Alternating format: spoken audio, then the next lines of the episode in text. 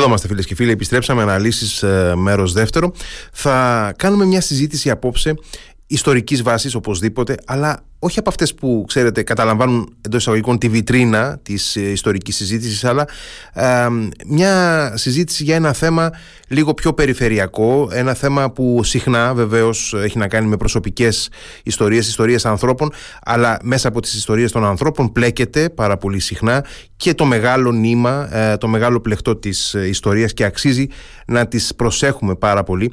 Θα κάνουμε μια συζήτηση με την καθηγήτρια νεοελληνικών σπουδών στην έδρα Κοραή στο King's College του Λονδίνου, την ε, κυρία Γκόντα Φόνστιν, ε, με θέμα, με αντικείμενο τις υιοθεσίες παιδιών ε, από την Ελλάδα του εμφυλίου και της μετεμφυλιακής εποχής. Καλησπέρα κυρία Φανστίν. Καλησπέρα, τι κάνετε; Καλά, καλά μια χαρά. Ευχαριστώ που είστε μαζί μας. Έλεγα λοιπόν ότι η συζήτησή μας θα έχει ως αντικείμενο τα παιδιά που δόθηκαν για υιοθεσία από την Ελλάδα του εμφυλίου και της μετεμφυλιακής εποχής. Ε, και φυσικά ε, συνέδεσα αυτή τη συζήτηση και με τα δύο βιβλία. Το δικό σας βιβλίο που έχει κυκλοφορήσει εδώ και ε, κάποια χρόνια από τις εκδόσεις Ποταμός ζητούνται παιδιά από την Ελλάδα και το πρόσφατο βιβλίο σε επιμέλεια της κυρίας Μέρης Καρδαρά με μαρτυρίες τέτοιων παιδιών και δικό σας πρόλογο επίσης από τις εκδόσεις Ποταμός. Λοιπόν, νομίζω ότι ξεκινώντας αυτή τη συζήτηση ε, πρέπει να δώσουμε ένα μικρό στίγμα, ένα μικρό πλαίσιο της εποχής μέσα στην οποία εξελίσσεται αυτό το φαινόμενο, έτσι δεν είναι; Ωραία, ωραία. Όταν ξεκίνησα τη μελέτη, ε, τις πρώτες περιπτώσεις που βρήκα ήταν παιδιά κομμουνιστών που είχαν σταλεί έξω και δεν λέω στα βόρεια κράτη, εννοώ προς την Αμερική. Και ε, κάπως άρχισα να τους μετράω και να δω αν αυτές οι συνθήκες συνέχιζαν γιατί τώρα μιλάω για, για ένα μετεμφυλιακό φαινόμενο. Εγώ ήθελα να ξέρω πόσο κρατούσε αυτό το κίνημα και μετά ανακαλύπτω το μεγαλύτερο ποσό των παιδιών και συνολικά φτάνουμε σε 4.000 τα περισσότερα παιδιά είναι τελικά τα εξόγαμα παιδιά της Ελλάδας που στάλθηκαν προς το τέλος του 50 ε, και τη δεκαετία του 60 επίσης. Και συνολικά φτάνουμε σε 4.000 παιδιά Ελληνόπουλα που στάλθηκαν στην Αμερική και άλλα 600 που στάλθηκαν στην Ολλανδία. Αυτό είναι, είναι οι γενικές γραμμές. Άρα λοιπόν μιλάμε καταρχάς για μια εποχή που ξεκινάει από τα τέλη του εμφυλίου, τα τέλη της δεκαετίας του 40 και φτάνει μέχρι τη δεκαετία του 60, δηλαδή μια ευρύτατη περίοδο 15-20 χρόνων και μιλάμε για πάνω από 4.500-4.600 παιδιά συνολικά, έτσι. Ε, ακριβώς. Και να είμαι και πολύ ακριβής, φτάνουμε μέχρι το 75 που δεν το, το περίμενα κανείς γιατί όλοι νομίζουμε ότι είναι ένα φαινόμενο που σχετίζεται άμεσα με τα δύσκολα χρόνια της κατοχής και του εμφυλιου αλλά κρατάει ακόμα και επί μέχρι το 75.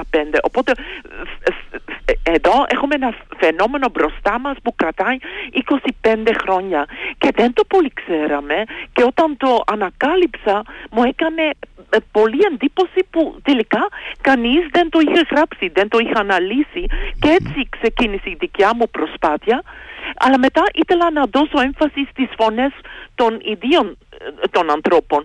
Και έτσι έγινε η προσπάθεια που έκανε η Μέρη Καρδαρά που μάζεψε 14 μαρτυρίες 13 άτομα από την Αμερική, μία Ολλανδέζα και βγήκε το βιβλίο που λέγεται «Φωνές των χαμένων παιδιών της ελλαδας Ε, να, να ρωτήσω, πώς είχε, πώς είχε δομηθεί, πώς είχε συγκροτηθεί ο μηχανισμός, ο τρόπος, η πλατφόρμα πάνω στην οποία έγιναν αυτές οι υιοθεσίες. Δηλαδή ε, πρόκειτο για παιδιά τα οποία ήταν όλα τους σε ιδρύματα, ήταν παιδιά τα οποία... Ε, ναι, για πείτε μας. Ε, τα περισσότερα ήταν σε ιδρύματα, αλλά υπήρχαν και πολύ τεκνές οικογένειες που έδωσαν συνήθως στον νεογέννητο κοριτσάκι για μια καλύτερη ζωή. υπήρχαν επίσης ε, ε, πατέρα χειρό, μητέρα χείρα που αποφάσισαν το ίδιο. Και έτσι βλέπουμε ότι φεύγουν παιδιά από δύο εβδομάδων μέχρι 14 ετών. Και επαναλαμβάνω ετών που δεν το περιμέναμε. Ε, και αλλά το, το μεγαλύτερο ποσό είναι πραγματικά από τα βρεφοκομεία. Και να είμαι και ε, να είμαι ακριβής, από την Πάτρα και από την Αθήνα φεύγουν τα περισσότερα παιδιά. αυτοί που ε, ε, μεσολα, με, ε, αναλαμβάνουν την μεσολάβηση είναι συνήθως δικηγόροι, Ελληνοαμερικανοί, που κάπως καταλαβαίνουν και τους δύο νόμους, και τους ελληνικούς νόμους αλλά και το αμερικάνικο σύστημα μετανάστευσης το οποίο δημιουργεί εμπόδια που πρέπει να ξεπερνιούνται και πρέπει κάπως να τα καταλάβει νομικά για να γίνει αυτή η κίνηση.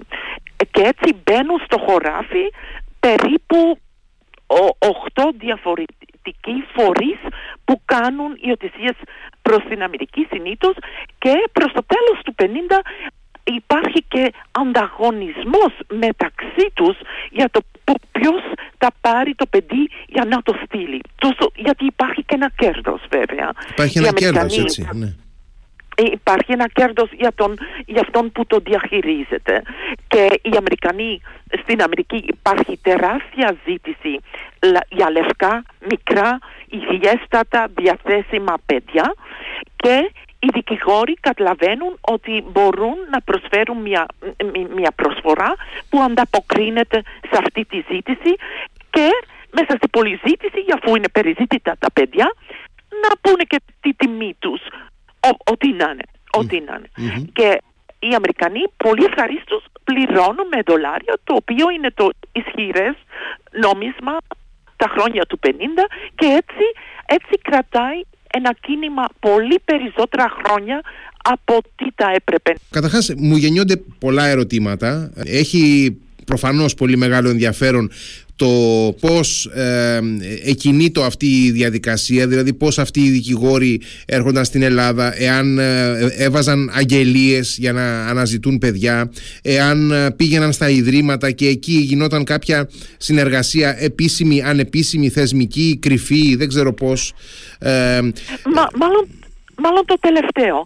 Πήγαν επίσκεψη στα διάφορα βρεφοκομεία και οι διευθυντές που είχαν, ε, ε, έβλεπαν περισσότερα πλεονέκτημα με το να δίνουν παιδιά στους Αμερικανούς, στους δικηγόρους ε, με το να στέλνουν τα παιδιά στην Αμερική παρά να τα δίνουν σε Έλληνες που ενδιαφέρονταν για μια υιοθεσία. Ναι, γιατί προφανώς από την Αμερική θα υπήρχε και ένα οικονομικό όφελος και ενδεχομένως να πίστευαν ότι τα παιδιά θα έχουν και ένα καλύτερο μέλλον εκεί. Ακριβώς. Ακριβώς. Έγινε με, με καλές ε, πώς να το πω, ε, με, με καλές σκέψεις, αλλά βέβαια από τη στιγμή που μπαίνει ε, ε, και ένα κέρδος μέσα, κάπως το κλίμα Και τα είχαν, προς το τέλος του 50, τα, είχαν, τα μπορούσαν να είχαν κάνει περισσότερο κόπο για να μείνουν τα παιδιά στην Ελλάδα ή τουλάχιστον να υπάρξει υποστήριξη για φτωχές οικογένειες να μείνουν μαζί. Μια οικογένεια που έχει μεγαλώσει πέντε παιδιά και δίνει το τελευταίο δεν είχε ποτέ σκοπό να δίνει παιδιά και να το κάνει Με μια παραπάνω ενίσχυση θα μπορούσε να είχε κρατήσει το παιδί και σε τέτοιες περιπτώσεις όχι απλώς δίνουν το παιδί αλλά μετά το μετανιώνουν και μια ζωή. Αυτό είναι θλιβερό. Είναι όντως, είναι όντως θλιβερό αυτό και, ε, και είναι, και είναι και κάτι, πώς να το πούμε, ε, τραγικό γιατί το να σκεφτεί κανείς σήμερα μια, μια μητέρα, ε, ε, τους γονείς οι οποίοι μεγαλώνουν με πάρα πολλές θερήσεις και κόπους, ε, 4, 5, 6 παιδιά και αναγκάζονται να δώσουν το ένα από αυτά ε, για να ζήσουν καλύτερα τα υπόλοιπα, ε, οπωσδήποτε είναι κάτι πάρα πολύ δυσάρεστο και άσχημο ως, ως σκέψη και μόνο. Έτσι. Ε, και, και πολύ άσχημο για το παιδί που μια ζωή ρωτάει γιατί εμένα; Ναι. Γιατί, ναι. γιατί το στέλνουν έξω όπου συνήθως γίνεται παιδί το οποίο ε, το βρίσκει πολύ ε, δυσάρεστο mm-hmm. και ενώ μεταξύ τα αδέρφια εδώ μεγαλ, στην, στην Ελλάδα μεγαλώνουν μαζί έχουν την αίσθηση μιας κοινωνίας ενός χωριού, μιας οικογένειας και το παιδί αναρωτιέται γιατί εμένα; Ε, και εντάξει, οπωσδήποτε υπάρχουν περιπτώσεις παιδιών τα οποία, όπως είπατε, φεύγουν ε, ε, εβδομάδων ακόμα ή μηνών. Δηλαδή, ναι. είναι μωράκια τα οποία δεν έχουν αναπτύξει μνήμη ακόμα συνείδηση της οικογένειάς τους που αφήνουν πίσω και της κοινωνίας. Αλλά είναι και μεγαλύτερα παιδιά. Μας είπατε ότι μέχρι και 14 ναι. χρονών. Δηλαδή, εντάξει, ένα παιδί, ένα παιδί πάνω από 5, 6, 7 ετών έχει σαφέστατα μνήμες και συνείδηση ότι έχει, έχει φύγει από κάπου. Επίσης έχουν γλώσσα, έχουν προτιμήσεις στο φαγητό, έχουν συνεπίσει τον ήλιο, έχουν ε, τις παρέες τους, το χωριό τους, ε, το σκύλο τους, ε, υποφέρουν όταν πρώτο, πρώτο μπήκαν σε καινούριες και πρέπει να ξεχάσουν αμέσως και τη γλώσσα, πρέπει να εκφραστούν με διαφορετικό τρόπο και αυτό αφήνει ε, ε, ένα πλήγμα, ε, μία πληγή. Ένα τραύμα βέβαια. Ένα τραύμα ναι, ναι, ναι, ναι, ναι, Πολύ, πολύ, ε, πολύ χαρακτηριστικό. Και, και θα, ήθελα, θα ήθελα να πω κάτι σε σχέση με τα γλυπτά. Ξέρω ότι είναι το θέμα της ημέρας. Ναι. Όταν το άκουσαν, ό,τι έγινε στο Λονδίνο, όταν το άκουσαν οι πολλοί άνθρωποι που είναι υιοθετημένοι, που μιλάω συνέχεια μαζί τους, ξέρεις τι μου έλεγαν; Όταν ο Μητσοτάκης έλεγε ότι δεν μπορούμε να κόψουμε τη Μοναλίσα στα δύο, δεν γίνεται οι ίδιοι άνθρωποι αισθάνονται λίγο σαν να έχουν κοπεί στα δύο και ότι η Ελλάδα κράτησε το ένα κομμάτι και η Αμερική πήρε το άλλο το κομμάτι και θα ήθελα πάρα πολύ να σμίξουν αυτά τα κομμάτια και να βοηθήσει και η Ελλάδα τώρα που είναι στα χέρια της Ελλάδας να τους αναγνωρίσει γιατί ψάχνουν ακόμα τα χαρτιά τους, ψάχνουν μια αναγνώριση, ψάχνουν μια, μια πώς να το πω, θεσμική βοήθεια και πάρα πολλά παιδιά θέλουν να ξαναπάρουν την ελληνική ταγένεια.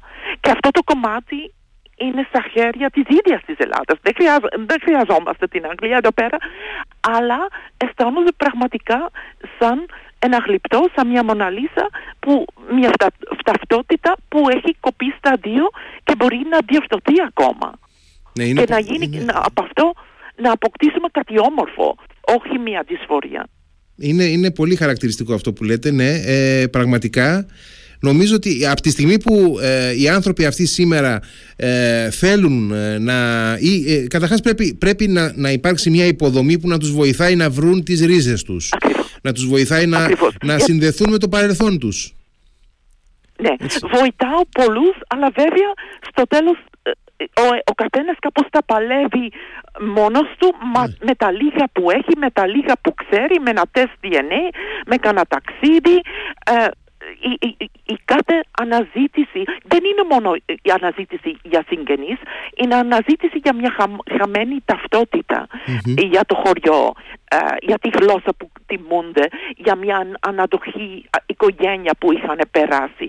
Και στην καλύτερη περίπτωση και για συγγενείς που θέλουν που και καμιά φορά ψάχνουν ακόμα για τα παιδιά που δοτηκαν Μία επανασύνδεση με τη χώρα και με την αλήθεια πιο πολύ. Όχι αναγκαστικά με μια βιολογική μητέρα, γιατί οι μητέρες δεν θα είναι εν ζωή πλέον πια. Αυτό το ξέρουμε, το έχουμε δεχτεί. Ε, ναι, βέβαια. Αυτό είναι, είναι λογικό. Ε, έχουν περάσει αρκετές δεκαετίες, αλλά σε κάθε περίπτωση έχει μεγάλη σημασία ε, να, ε, να υπάρχει ε, ένας τρόπος υποδοχής αυτών των, των, των, αναζητήσεων δεν είναι δυνατόν, δηλαδή είναι πάρα πολύ δυσάρεστο το 2023 που βρισκόμαστε τώρα και σε λίγο μπαίνουμε στο 2024 να έρχεται ένας άνθρωπος και να ψάχνει με το, με, με, το φανάρι μέσα σε ένα σκοτεινό δωμάτιο να βρει, την, να βρει την άκρη για το παρελθόν του είναι δυσάρεστο αυτό, θα, θα έπρεπε να υπάρχει ναι. μια καλύτερη βέβαια είναι, είναι πρόσφατη η ανακάλυψη όλη αυτή ε, σχετικά πρόσφατη. Σχετικά πρόσφατη ναι.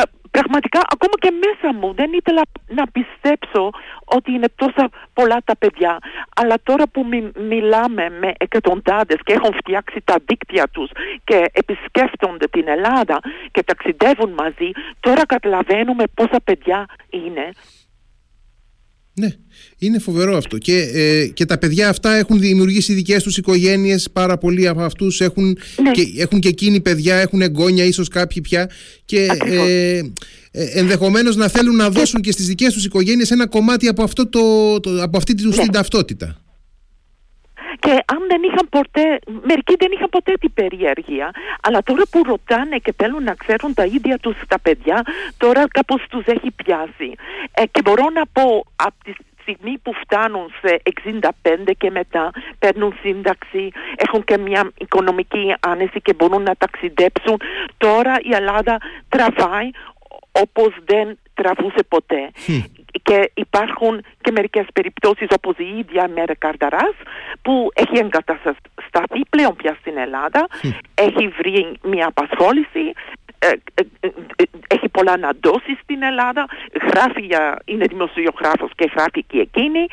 Και θέλει πραγματικά να ζήσει, να μάθει τη γλώσσα, να φέρει τους φίλους της και να φτιάξει μια ήπια ζωή στην Ελλάδα με τα μέσα που μπορεί να, να φέρει μαζί της και να κάνει και μια επένδυση στον ήπιο τουρισμό της ελλαδας Ε, πέρα από την όποια επένδυση οτιδήποτε είναι σημαντικό να, να υπάρξει μια γέφυρα ε, με βάσεις ε, από την Ελλάδα προς αυτούς τους ανθρώπους. Έτσι, νομίζω, ότι, ε, νομίζω το χρωστάει, και η, το χρωστάει και η Ελλάδα, το χρωστάει η ελληνική κοινωνία ναι. ε, να, να, το, να το στήσει αυτό, να το φτιάξει αυτή την υποδομή, να, να μπορούν αυτοί οι άνθρωποι να, να βρουν ένα γραφείο, να μιλήσουν και να, να πάρουν μια βοήθεια στην Ελλάδα ένα γραφείο υποστήριξης που ε, ανταποκρίνεται στα αιτήματά τους, που είναι βασικά αιτήματα. Δεν ζητάνε και τίποτα που, που είναι παράλογα.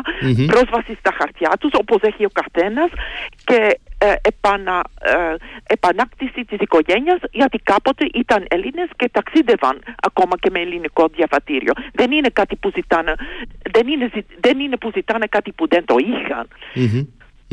Επίσης θα ήθελα να πω ότι ε, ε, για, για την Ελλάδα δεν είναι απλώς να κάνει κάτι σωστό για τα παιδιά, είναι επίσης να αναγνωρίσει ένα πολύ σημαντικό κομμάτι της κοινωνικής ιστορίας της. και με το να, να, να μάθουμε από τη ιστορία μπορούμε να, να, να βάλουμε μπρος, να αντιμετωπίσουμε ένα μέλλον με την ελπίδα να είναι καλύτερο. Και δεν είναι μόνο για τα παιδιά, είναι και για πληγωμένες οικογένειες που πέρασαν αυτή τη δύσκολη φάση για, για, γιατί τελικά ε, επι, επηρέαζε, αυτό το φαινόμενο επηρέαζε πολλούς. Να, να, να βρούμε και μια, μια λύση, μια, ε, ναι, να γιατρευτεί αυτή η κατασταση ναι, πολύ, πολύ, πολύ σωστά το λέτε. Ε, αναρωτιέμαι τώρα να πάω λίγο πίσω στο ιστορικό κομμάτι. Ε, είπατε ότι εκεί τη δεκαετία του, του 50 ήδη έχουμε 8 φορείς, είπατε περίπου, οι οποίοι ασχολούνται ναι. με αυτού του είδους τις, ε, τις υιοθεσίες. Όταν λέτε φορείς, ε, τι είδους φορείς είναι, είναι κάποιο είδους σύλλογοι, είναι, ε, τι, τι φορείς είναι; Υπάρχουν απ' όλα. Υπάρχει η Διεθνής Κοινωνική Υπηρεσία που είναι κοινωνική που το κάνουν όσο μπορούν επαγγελματικά. Και αυτοί έχουν κρατήσει μέχρι σήμερα ε, τους καλύτερους φακέλους και δίνουν πρόσβαση με επαγγελματικό και γρήγορο τρόπο. Αυτό είναι το μοντέλο. Αυτό το μόνο επαγγελματικό. Μετά υπάρχουν και τους βρίσκουμε, υπάρχουν στην, ε, στην Ελλάδα, υπάρχουν αυτοί, αυτός ο φορέας υπάρχει στην Ελλάδα; Υπάρχει στην Αθήνα, κοντά στο, ε, στο αρχαιολογικό μουσείο και απαντάνε στα email και δίνουν πρόσβαση στο κατένα στο φακελό του. Είναι ό,τι, ό,τι πιο αποτελεσματικό υπάρχει. Αλλά υπάρχει και η άλλη άκρη. Υπήρχε ένας παπάς χωρίς ειδικότητα στα παιδιά που έστελνε μόνος του περίπου 80 παιδιά στο Τέξας χωρίς να ξέρει τίποτα ούτε για το παιδί ούτε για τις οικογένειες που μπήκαν με τη σκέψη ότι η κάθε υιοθεσία είναι καλύτερη από καμία υιοθεσία. Και εκεί βλέπουμε πάρα πολλές θλιβερές περιπτώσεις. Ε, μέχρι σήμερα. Ε, ε, παιδιά που έπεσαν σε χέρια αλκοολικών, παιδιά που ξέρεις, η γυναίκα τα ήθελε αλλά ο πατέρας όχι ή το αντίστοιχο. Μερικές, μερικά παιδιά φτάνανε και η, καινούρια οι καινούργιοι γενείς που δεν μπόρεσαν να, τα αναλάβουν τα έδιναν πίσω. Όχι να πάνε πίσω στην Ελλάδα, να πάνε σε άλλη οικογένεια. Οπότε υπήρχαν ε, αφού δεν υπήρχε, τελικά δεν υπήρχε σωστός έλεγχος και σίγουρα όχι καμία σωστή παρακολούθηση. Οπότε είναι τα άγρια χρόνια της υιοθεσίας. Ε, και, ε, και εκεί βλέπουμε ότι μερικά, ε, μερικές πληγές κρατάνε μέχρι σήμερα. Ε, πραγματικά είναι, τώρα είναι περιπτώσεις ε, από τη μία υπάρχουν και πιο οργανωμένες ε, περιπτώσεις από την άλλη όμως να, όπως, όπως και αυτές που λέτε τώρα ε, εκατοντάδες παιδιά από έναν άνθρωπο ο οποίος ε, κανόνιζε ας πούμε να, να φύγουν ξαφνικά και να πάνε, να πάνε στη, στην Αμερική και δεν ήξερε κανείς πού θα πάει και πού θα πέσει το κάθε παιδί. Και, και, ανάλογα με την τύχη έτσι μπορούσε να, να έχει μια, μια, μια καλή, μια σωστή οικογένεια ή να πέσει στις χειρότερες καταστάσεις. Πολύ, πολύ δυσάρεστα. Ναι. Η Ελλάδα το κατάλαβε γιατί βλέπουμε σε αλληλογραφία που βρήκα στο, σε αρχεία ότι το 57 γράφουν οι, οι, τα Υπουργεία μεταξύ τους ότι αυτό το φαινόμενο τους έχει ξεφύγει και κάπως θέλουν να το σταματήσουν, να το ελέγχουν, να κάνουν να ξέρουν τις συνθήκες και ήδη μιλάνε για πρώτη φορά για μια σωστή έρευνα που πρέπει να γίνει και αυτή η σωστή έρευνα δεν έγινε ποτέ. Δεν έγινε ποτέ. Μάλιστα. Πολύ ενδιαφέρον αυτό. Πολύ ενδιαφέρον ότι υπήρχαν άνθρωποι, δηλαδή τώρα ε, το 1957 για παράδειγμα, ότι υπήρχαν άνθρωποι μέσα στην ελληνική γραφειοκρατία, μέσα στα τότε υπουργεία κλπ. Υπήρχαν άνθρωποι οι οποίοι ε, τουλάχιστον ε, είδαν με ανησυχία αυτό το φαινόμενο και, και, και προσπάθησαν, ναι. προσπάθησαν να ενδιαφερθούν έστω και αν δεν κατάφεραν εν πάση περιπτώσει να κάνουν αρκετά πράγματα όσα έπρεπε, όσα θα έπρεπε να, να είχαν κάνει και οι, οι άνθρωποι αυτοί οι οποίοι ανακαλύπτουν τις ρίζες τους πια και, ναι. και αρχίζουν και ενδιαφέρονται έχουν δημιουργήσει κάποια ομάδα, κάποιο σύλλογο, κάποια ένωση, κάποια συλλογικότητα ε, ή μεταξύ τους απλά μιλώντας στα τηλέφωνα και στα email προσπαθούν να συντονιστούν; Υπάρ, μιλάνε συνήθως στο Facebook. Υπάρχουν μερικές ομάδες στο Facebook. Υπάρχει και ένας σύλλογος στην Αθήνα που λέγεται Ρίζες, που τους βοηθάει. Ε, οι Ολλανδοί έχουν το πλεονέκτημα ότι μπορούν εύκολα να ταξιδέψουν. Ε, πολύ πιο εύκολα, ναι. Πολύ πιο εύκολα, ναι. ναι. Οι Αμερικανοί που Μερικοί δεν έχουν συνηθίσει τόσο πολύ τα ταξίδια στην Ευρώπη ή σε μια χώρα που ε, δεν τη ξέρουν πολύ καλά. Προσπαθούν κάπως να ταξιδεύουν μαζί, επισκέφτονται και ο ένας τον άλλον, οπότε υπάρχει πολλή κίνηση ανάμεσά τους. Και επίσης ε, τους δίνω τα εργαλεία, εγώ έχω φτιάξει ε, σαν μικρό εγχειρίδιο να τους πω, ξέρεις, αν έχεις περάσει από τον τάδε φορέα, μπορείς να ζητήσεις με, με την τάδε διεύθυνση όσα χαρτιά υπάρχουν. Αν όμως έχεις περάσει από τον τάδε φορέα, ξέχνα το, δεν υπάρχει φάκελος. Ένα τέτοιο, ένα τέτοιο εγχειρίδιο. Manual, έτσι έχετε φτιάξει manual, ναι, ναι. Ναι, ναι. Εγχειρίδιο, να ναι, έχουν, πραγματικά. Τουλάχιστον να, να έχουν ε, στα χέρια τους ε, ε, την δύναμη να κάνουν τα πρώτα βήματα όταν είναι έτοιμοι οι ίδιοι.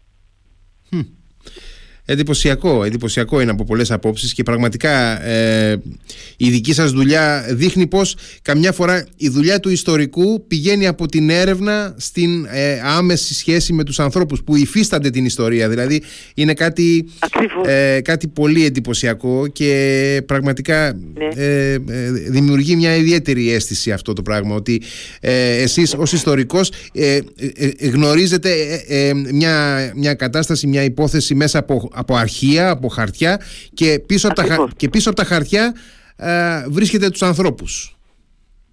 Ακριβώς. Η έρευνα τρέφει την πρακτική και η πρακτική πάλι τρέφει την έρευνα και με ευχαριστεί ιδιαίτερα. Ε, σας αξίζουν συγχαρητήρια για όλη αυτή τη δουλειά και σε εσάς, προφανώς και στην κυρία Καρδαρά η οποία ασχολείται πάρα πολύ σοβαρά με όλο αυτό το αντικείμενο και νομίζω ότι τα δύο βιβλία πρέπει να τα προσέξουμε πάρα πολύ, να μάθουμε. Πραγματικά μαθαίνουμε πράγματα ε, για, για πολύ πρόσφατο κομμάτι της ελληνικής ιστορίας, δηλαδή τις δεκαετίες τώρα του 50, 60 μέχρι και το 70 πια. Ε, μαθαίνουμε πράγματα τα οποία τα αγνοούσαμε, εντάξει, γιατί ε, ναι. ε, εγώ, αν με ρωτούσε, που έχω μια μικρή σχέση τέλος πάντων με την ε, σύγχρονη ιστορία, αν με ρωτούσε κάποιος για αυτό το θέμα, θα έλεγα Α, λογικό, τη δεκαετία τώρα του 40, άντε και μέχρι τις, ε, τα μέσα της δεκαετίας του 50, παιδιά του εμφυλίου, ορφανά κλπ. να είχαν δοθεί για υιοθεσία. Χωρίς να μπορώ να φανταστώ όλο αυτό το παρασκήνιο, όλη αυτή τη διάρκεια, τέτοιον αριθμό μεγάλο χιλιάδων παιδιών και αποκαλύπτεται μια ολόκληρη υπόθεση πίσω από αυτό. Ε, ε, έτσι αισθάνομαι και εγώ ότι μάθαμε πολλά πράγματα και με την κάθε περίπτωση μαθαίνω και τις λεπτομέρειες της υπόθεσης. Ε, να ρωτήσω, επειδή πολλά έχουν υποθεί στο παρελθόν για διάφορα ιδρύματα, ε, καταρχάς για τις λεγόμενες ε, παιδουπόλεις οι οποίες ε, δημιουργήθηκαν στη διάρκεια ναι. του εμφυλίου, ε, μετά για διάφορα ιδρύματα παιδιών τα οποία είχαν φτιαχτεί στα πλαίσια της κοινωνικής μέρημνας και πρόνοιας την εποχή του ναι. εμφυλίου και τα μετεμφυλιακά χρόνια υπήρχε οποιαδήποτε, πώς να το πω, ε, καθοδήγηση, ε, συμμετοχή των αρχών, ε, των υπευθύνων αυτών των ιδρυμάτων με, με σκοπό το κέρδος. Δηλαδή υπήρχε κάποιο δίκτυο το οποίο πλούτιζε από τους υπευθύνους. Δεν μιλάω για τους μεσάζοντες αλλά μιλάω για τους ανθρώπους οι οποίοι είχαν στην επίβλεψή τους τα παιδιά. Μπορώ, μπορώ να σας πω μερικά παραδείγματα το βρεφοκομείο πατρών συνεργάζεται πολύ στενά με τους δικηγόρους ε, της ΑՀΕΠΑΣ, American Hellenic Education Progressive Association, που, που στην Ελλάδα είναι πολύ γνωστή οργάνωση.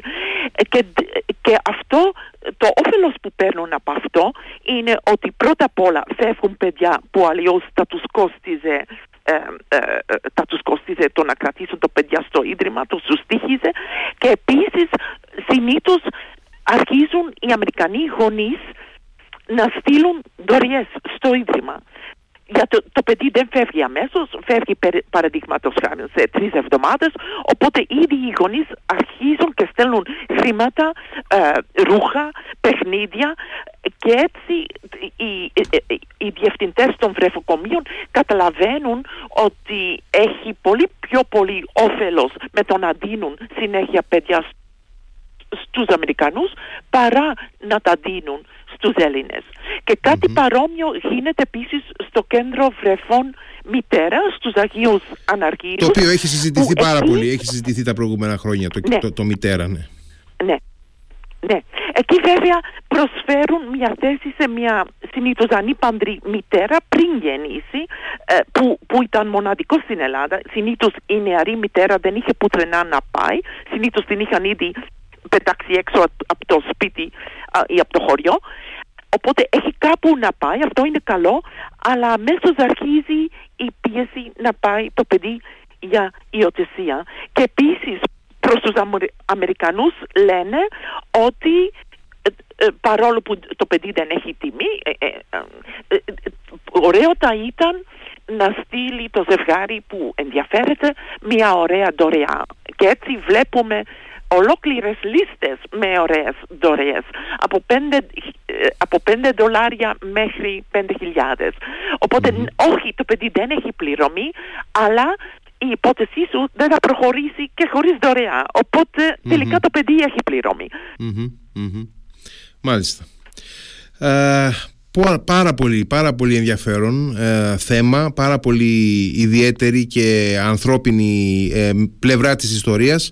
Ε, κυρία Φανστίν, σας ευχαριστώ πάρα πολύ για τη συζήτηση που είχαμε και νομίζω ότι πραγματικά και, εγώ σας ναι, ναι. ευχαριστώ. νομίζω ότι πραγματικά αξίζει να, να δούμε όλοι τα βιβλία αυτά. Το ζητούνται παιδιά από την Ελλάδα και το ε, φωνές των παιδιών της, ε, της Ελλάδας με τις 14 μαρτυρίες ε, από τις εκδόσεις Ποταμός να είστε καλά σας ευχαριστώ πάρα πολύ. Εγώ σας ευχαριστώ. Να είστε καλά. Καλό σας βράδυ. Επίσης επίσης καλό βράδυ